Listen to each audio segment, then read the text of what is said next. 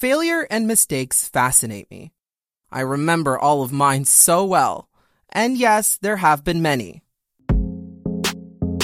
Like the time I nearly got fired from my first ever journalism job because I mistakenly tweeted out an internal memo.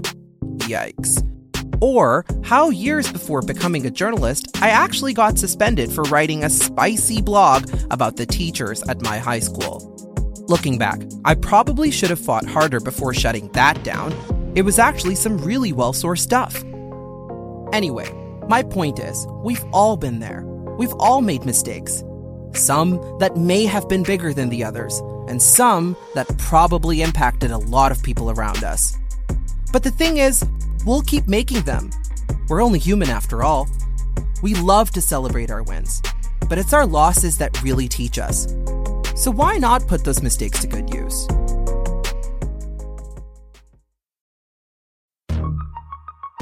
Welcome to Better For It, a new podcast from the Globe and Mail about how our failures shape us. I'm your host, Temur Durrani, a business and technology reporter at the Globe. Over the course of six episodes, I'll speak with noteworthy Canadian entrepreneurs and business leaders about a significant failure that shaped their careers and their path forward. Together, we'll learn from their mistakes and the lessons they took from them. Today, our guest is someone that had one of the most public business failures in recent memory. Do you think they made the wrong decision? Is there a world where Canopy is, you know, still thriving under your leadership? Thriving, I don't know, but I, I'm I don't want to sound pompous, but they wouldn't be where they are. Bruce Linton was the founder and co-CEO of Canopy Growth, the first publicly traded cannabis company in North America. When weed first became legal in Canada, Bruce was riding the high. Under his leadership, Canopy grew into a company valued at around $18 billion. Bruce, in many ways, became the face of the cannabis boom. In 2018, he oversaw the sale of 38% of Canopy to New York based Constellation Brands, who own beverage companies like Corona. The deal was valued at $5 billion. But things ended badly between Bruce and the company he created. Cannabis sales failed to meet the hype.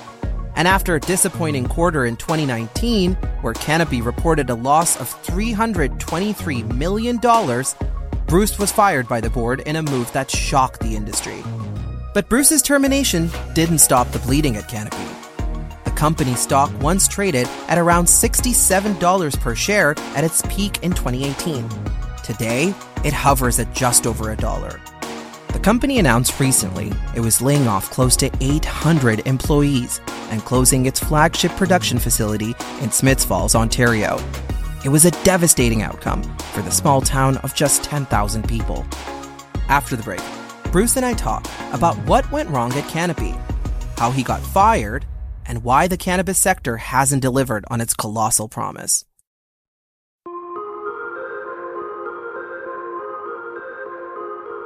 So, Bruce, let's start at the beginning. What were those early days like at Canopy Growth? Well, it was weird because I guess I was actually the founder and I had to try to find anybody who would work with me. Mm. So I had this idea because I saw actually in the Globe and Mail an article that said the police chiefs of Canada were no were no longer going to try and enforce marijuana laws. And that seems like a super weird thing. We, the police, aren't going to enforce the laws. So I read the article and it, it's really clear that the laws were so obtuse they couldn't. Hmm. And so it was really clear in the morning of having read that that there would be a change in public policy. And I made a few calls to people at Health Canada and they were having hearings. And so I went around and I, the first four people I asked, Would you do this project with me? said no. Worst idea I've had, hmm. including my brother. Um, and the effect of that was it made me pretty clear on two things. One, it was going to be hard to find anybody who wanted to work with me. And B, probably most reasonable, rational folks would write this off based on prohibitionist bias it was really completely received as a terrible idea. You couldn't get capital. Nobody would lease you space. There were at least two or three occasions where we were extraordinarily close to going bankrupt. In Even before pre-legalization. Oh, it was, it was, it was like in 2013, there was a three and a half hour window where I owned the building and it was the end of December, just closed buying the building. And the company which was going to be in the building, Tweed, didn't have enough money to start January. By the time we got to 2017, 2018, it was the boom but the boom the boom took a while to get there. So when the boom did happen, how did that impact things? Well, It's a bit like a lot of things in life, right? Um, over anticipation, disappointment, and then realization over a longer time horizon of better than you expected. That's kind of been the cycle of cannabis. So, like, if you think about when legalization uh, happened, I think the total market size was about 1.6 billion in the first year. That's pretty good. But I think the market size now is more than three times that. So, would you say that the cannabis market now is better than it was in 2019? Well, it, it's bigger. Hmm. Uh, it has more interesting products. It still has two big deficits. One is probably 50 to 70% of all of the sales value goes to some level of government. Hmm. By the time you take the federal tariff, the provincial redistribution, local taxes, so 50 to 70% is a very heavy tax rate. The second part is we're in downtown Toronto. I think I walked from um, kind of Bay Street to here. I probably pass what, 20 or 50 bars where you can go and drink uh, alcohol. Did I pass four or five cannabis shops? Yeah. Did I pass any place where you could actually go socially and have a cannabis beverage or socially consume cannabis? No. How do you launch a new tequila? You do sampling at a bar. You do promotion on TV. And so that we're still struggling a little bit in Canada with the fact that you can buy it, but then you're supposed to go home and get in your closet or something to consume it. Like this is a social product in which there are no social platforms. I want to talk about your time at Canopy. In 2019, you, after having been co-founder, were reportedly fired. Mm-hmm. What happened there? Well, no, not report. Well, accurately reported. Uh, I made sure the press release said, you know, that it was terminated, hmm. and that the quote wasn't that, um, you know, I want to spend more time with my family because that sounds like retired, and I, I think the core word of retired is tired. So what happened? Well, so um, pretty interesting stuff. So I think the day that I was fired, we had about 26% market share, meaning one in four products in Canada that were sold was from Canopy. Wow. And uh, we had about, give or take, $4.5 billion cash in the bank. Hmm. And the market cap of the second place business to us was less than half of our valuation. Those aren't typically the sorts of things you would say, well, that you should be fired. You know, you've got number one market share, you got the most cash in the bank, and your valuation compared to your competitors is twice as much. But the reason you get fired isn't for those things. What you get fired for is um, people don't fully understand, I think, as much. There's a huge difference between Canadian culture and American culture in business. Hmm. And I, I think it um, is in part derived by the fact that the influence of uh, military in Canada is very little, right? We don't feel like a military culture. The general's the general and all the soldiers listen. It's much more in America. So if you are the boss, the general in America, this is what we're going to do. And everybody gets actively to do it. In Canada, I would say we're more like, Hey, I think we can achieve this. Let's more collectively contemplate how we do it and cycle back and see if we are. And so I had, um, a corporate culture, which was very, very like everybody who worked there got stock options. And a stock option says that if you join me today, if this company is worth $1 a share, you will get some at $1. If we work together really well and at the end of a year it's worth $10, you make $9 a share. And I mean everybody from the floor cleaner to the chief financial officer had these incentives. In America, they don't like that. It's more for the top 10. And so uh, I received about 5 billion Canadian dollars for 17% of the company invested in uh, called December of 2018. It closed. So huge. Like this company's six years old. Pretty big deal. Yeah. Huge. It, it gets $5 billion for 17%, where the prior year they put called 500 million in for 19%. So in one year, it went up more than tenfold. But when the, they put the big cash in, there was only one term I couldn't get them to change in negotiating. And I mean, these negotiations went for four or five weeks. And that was to control the board. So I know if somebody really, really, really, really wants to make sure they have all the votes on the board and they control it, there's probably going to be something at some point in the future where I disagree with it, but I will lose. Right, because when you sell your company, I suppose that expectation is that this might yeah. be possible, right? Yeah, but we remember we were public, so they didn't buy all of it. They didn't buy 51%. Mm. So they still were a minority shareholder. But when you lose control of the board, and uh, I knew there would be something which we didn't agree on, I didn't know what it would be, and I didn't know it would be so soon. So it was eight months, two days, and three hours from the time that the check came in until I was fired. What were you thinking when you took the company public? So it was part of the very first. When I make a business plan, I like it to be one sheet. Because if you make it like 40 sheets and you start believing all the stuff you put down, but if you keep it to one page, it's much, much easier to say, do I believe it? And one of the things I had on the page was uh, untrusted topic. Then I made a little equal sign. And how do you get trust? Public listing, earned media. And, and at that time, we became the first publicly listed cannabis company in the world. And that allowed us to have a lot of our media. But a lot of people then said, well, if you're public, you must have accountants. Yep, we do. You must actually have disclosure. We do. And so it really helped get the conversation going. And it really helped to encourage two things. At one point in time, I think our peak number of shareholders was about 2 million. And that means you have 2 million people cheering for you and buying your product where they could. But the, the other part is when you're a public company and you announce things, it just, it, it starts a news cycle every time. And so that was really the objective I had in listing was to enhance the credibility, just like the reason we've got Deloitte and Royal Bank as our, our service provider was you were boring everybody's credibility so you could actually have a legitimate conversation. Because in the early days, you were almost certain to be dismissed or disliked because this topic came so riddled with a lot of bias. Hmm. And I hmm. mean by medical professionals, bankers, you, you go to anybody in those designations, they didn't like it. Two weeks before you were fired, you you did say, you know, profitability would come for the company after cannabis edibles became legal. You said that was something, and I'm quoting you, Canopy was built for, right? So what happened there? Well, I did. Remember, we had 26% market share. I think poor Canopy's down now to a couple of percent. Hmm. And so what you have to have, um, think of like uh, running a large business like flying a large plane. If you're not going up and you're just going flat, the next thing you do is you're going down. When you start going down on one of these bigger things, like Canopy was never built to be a little, no, this is to be a global dominating company. And so that means you have to take and be number one market share. Yeah, I mean, you spent billions in acquisitions, right? Like, why did you feel like you needed to grow so fast? Well, it's a thing of if you can be the first best cannabis beverage anybody has, if you can be the first best, we call them edibles, but they should really be called ingestibles. Like whether you chew it or drink it, I don't think anybody cares.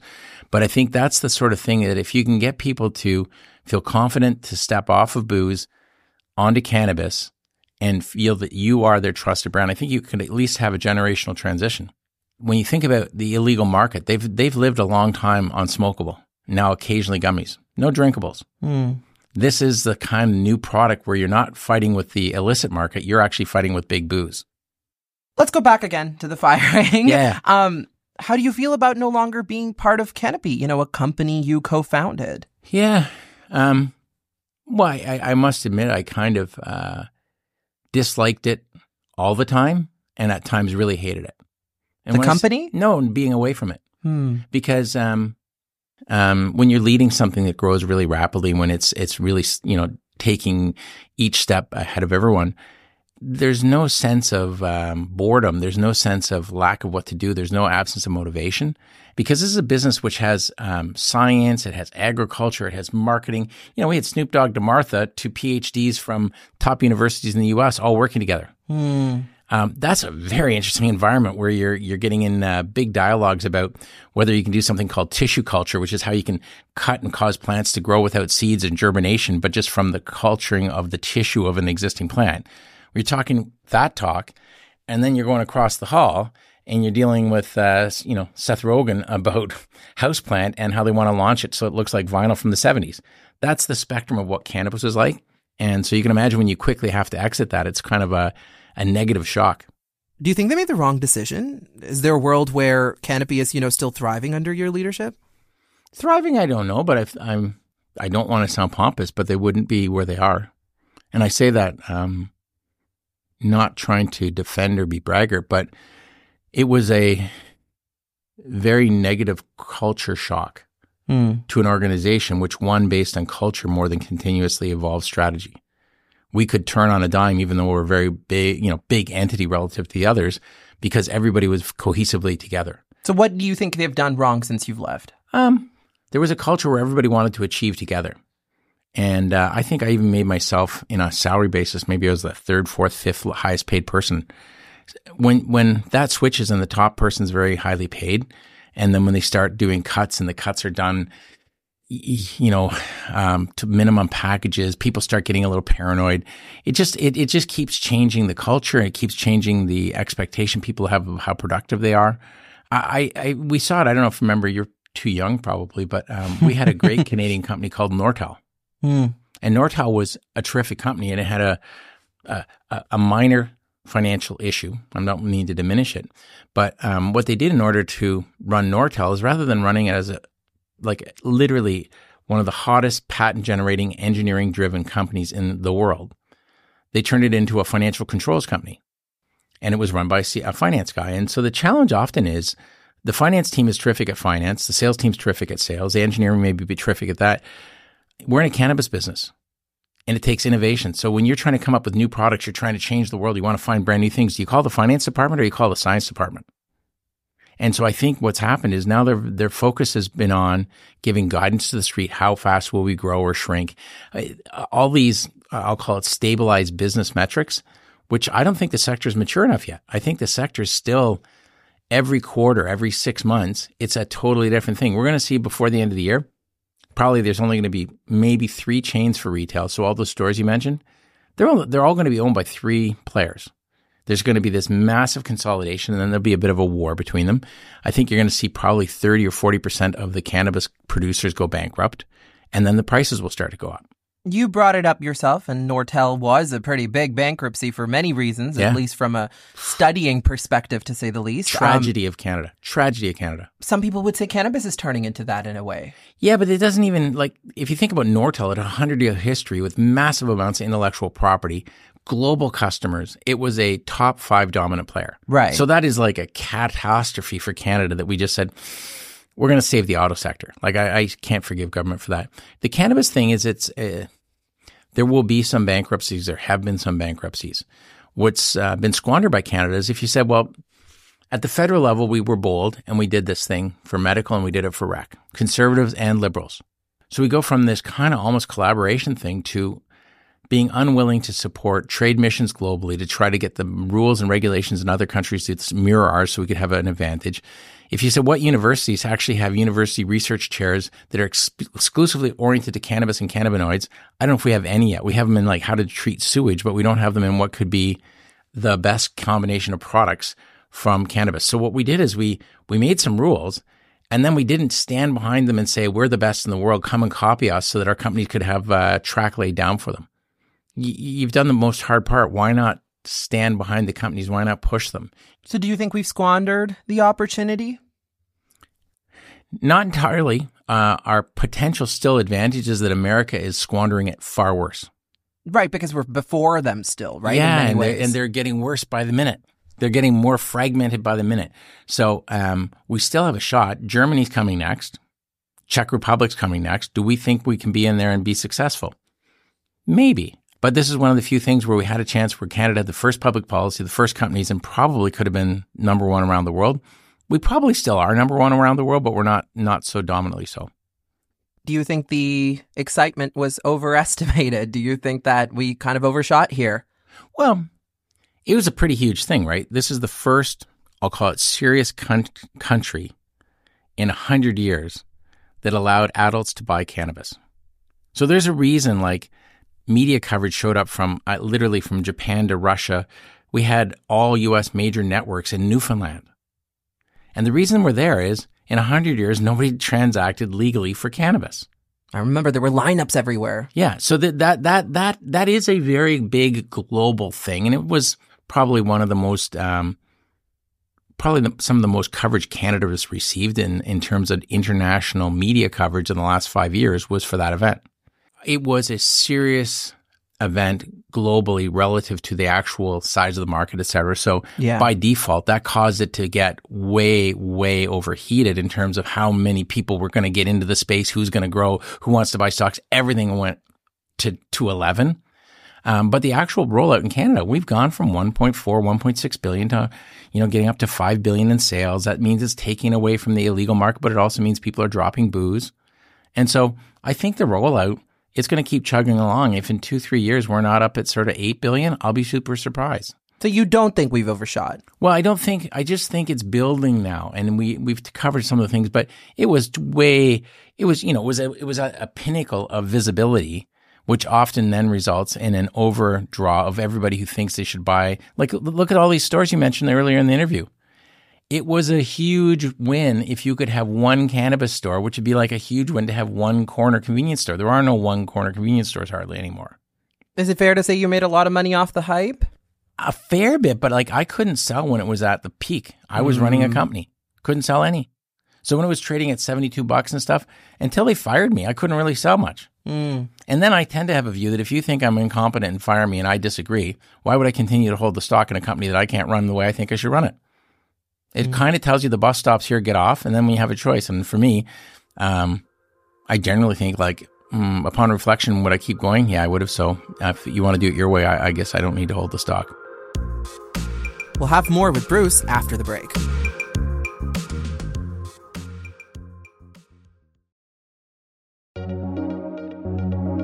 Because we have been talking about bankruptcies and these sort of things, uh, one of the things that's really important also to consider, I mean, this was the case with Nortel too, is the way that sort of these things impact people. Um, and in the case for Canopy, that has very recently been in the headlines of impacting everything in Smith Falls, right? Uh, a city that's already been impacted before this. I should maybe call it a town um, that has been impacted quite a bit before this, uh, you know, and so. Canopy announced in February this year that it was laying uh, off 800 workers and close its largest production facility. Can we talk a bit about that? What do you think? What do you think is happening there now? Well, um, for three consecutive years, every quarter, they've sold less cannabis than the prior quarter. So if you're not selling as much as you sold the last quarter, and for sure if you're not selling more than, eventually what happens is you have to close everything. And it's devastating for a place like Smith Falls because when I bought that uh, old Hershey factory, it was an old factory in bad shape. Like if I knew anything other than the town being super welcoming because they needed jobs and they wanted that building needed a lot of work and a lot of uptake. And it was a 495,000 square foot building built over a couple of decades. It's massive. I've seen yeah. it. Yeah. And now it's probably 700,000 square feet. So, um, the people who got laid off, they didn't, frankly, in my opinion, do anything wrong. They did their job. Someone else didn't make it. So the market uh, was still buying the products that Canopy had that we didn't succeed in sales. So a lot of people lost their job. The good thing, uh, those buildings aren't the ones we bought. So they've had tens of millions of dollars of improvements to bring them to standards, new buildings built, including the bottling plant and the pharmaceutical plant. So what the town has as an asset now is hundreds of times more relevant and worthy and will be attractive to people than what I took because what I took had been empty for five or six years already. I mean, like, how do you get rid? I should have had like a YouTube video. How do you get rid of raccoons in a building? Like mm. that kind of stuff. This is not what they're getting into now. So I think Smith Falls will have a a softer landing because those assets you could build. You could make any kind of pharmaceutical products. You could make baby formulas in in these areas. They're certified to that level.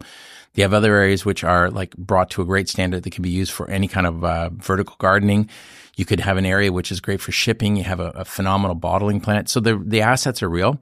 The town is uh, definitely feeling the pain. Right, because I mean the people are still impacted no matter yep. where which way you look at it, right? Like I mean, sure, okay, I agree. Maybe it could go in some another direction. Those buildings could, but people are oh. left without jobs. The town is left, you know, completely devastated as a result of this. Yeah, no, they're so. And this has happened to them before, yeah. right? You know, yeah, they had Hershey leave. They had the uh, Rideau Rito Rideau Regional Center, which was a facility for people with special needs, closed down.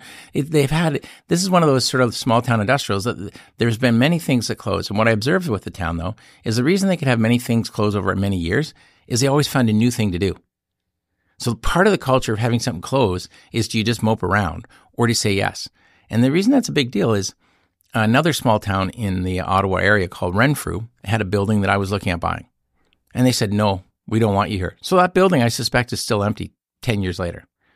Smith Falls had a cultural that said, it's going to happen somewhere, which should happen here. We need the jobs. And they said, yes, we'd like you to grow cannabis here. That sounds like a normal thing. It was a super bold decision at the time. So I think like that town has had a lot of uh, things get stopped, but it's because they had a lot of things that were able to encourage to start. And so I'm I'm kind of optimistic for them. I feel very sad for the individuals. Um, particularly, you know, when I bought the building and said I'd turn it up, I had to present to city council, and they said, "Well, what what kind of job level of creation will you commit to?" I said, "I, I commit that I think not less than 140 people." We had about nine times more employees than that in Smith Falls by the time it hit its peak. I do want to ask, you know, do you think other Canadian companies are doing this Smith Falls situation better? Do you think they would have handled it differently than Canopy? You know, I mean, is this purely a market problem or, you know, just frankly, is this something we're going to see maybe more of? You know, these companies coming into small towns, building them up and then leaving after you've laid them off? Yeah, it's kind of interesting because part of the thing that's unique about cannabis is you go to the small town. Why? Why the heck are we in Smith Falls? Well, you want to have a building you don't have to pay too much for, which means it has to be empty, derelict. You want to have a jurisdiction in the early days. I'm talking six, six years ago, seven years ago that wants you there. Usually that means they're low on jobs, high unemployment. And you need to have usually quite a lot of power, like six, seven, eight, 10 megawatts of power to the building, which means you should have had infrastructure that was heavy before that's gone because the power's there. Well, that describes a lot of small towns. So the weird thing that wasn't expected with cannabis is cannabis set up roots in a whole bunch of kind of downtrodden small towns across the country. Hmm.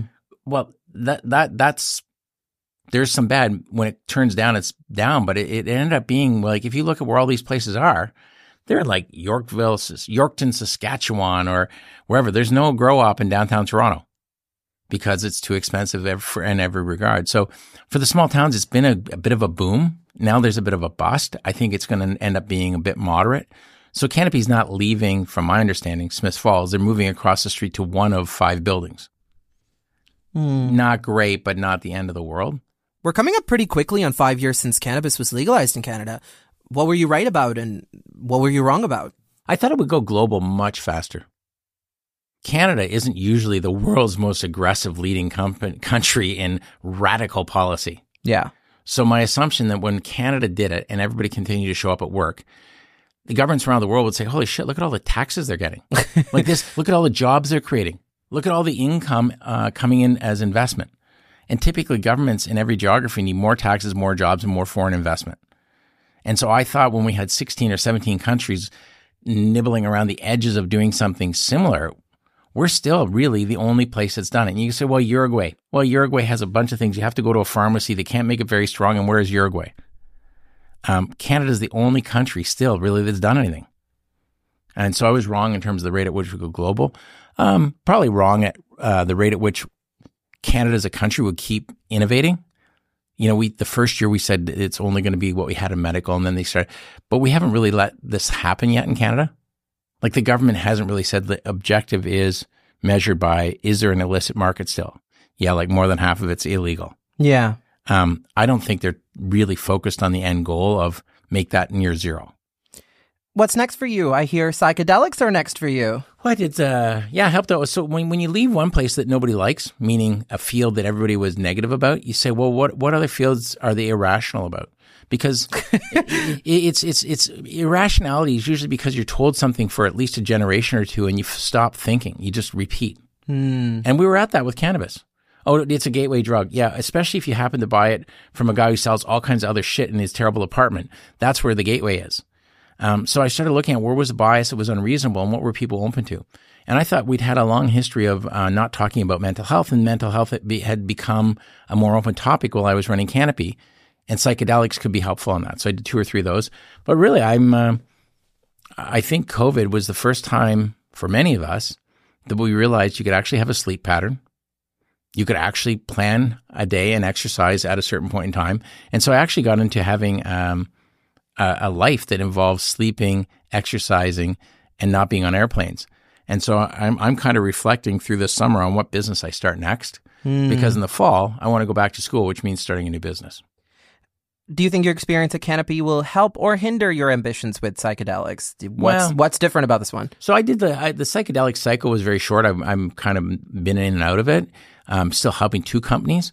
Uh, I don't think it'll be anything I do will be in psychedelics or in cannabis. It will be in some other field that I think the biggest pub the biggest advantage I see every time for a business is where government or governments around the world want to open something up to be regulated, meaning cannabis, meaning cellular wireless networks, and there are a number of these things on the horizon.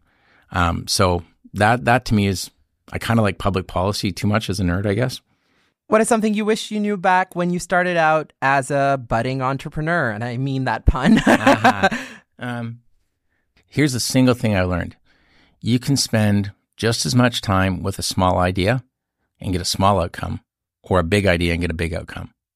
And what I mean by that is you could spend um, all your time trying to make a little side product that helps Microsoft or somebody else make their product incrementally better by 3%, 1%. Or you could say, no, I don't want to help the taxi industry. I'm going to create Uber. And it doesn't take more effort or anything to create the big idea. What you have to do is figure out how to do it and do it and go for the big thing. So I started off always trying to do small incremental. And then over the last 10 years, I realized no, it's easier to just try to make a globally dominant company in a field that's totally different than it is to try and say, well, I want to help ex- your extraction device by 3%. Thanks to Bruce Linton for joining us. On the next episode of Better For It. Indigenous people make up 370 million globally. We come from all continents um, and all different kinds of communities, and then we share a lot of the same stories about pain and loss um, and suffering because of colonization around the world and sort of being displaced and identity struggles and um, having things taken away. That's Jen Harper, founder and CEO of Cheekbone Beauty. The two of us talk about the challenges facing Indigenous entrepreneurs how she founded her first venture while freshly sober, and oh yeah, what it's like to be on Dragon's Den. No big deal. Better For It is produced by Kyle Fulton. Our executive producer is Kieran Rana. If you like this episode, please give us a five star rating on Apple Podcasts and share it with all your friends. Until next time, you can find more business related stories at theglobeandmail.com. XOXO, gossip. Just kidding. I'm Temur Durrani. Talk to you soon.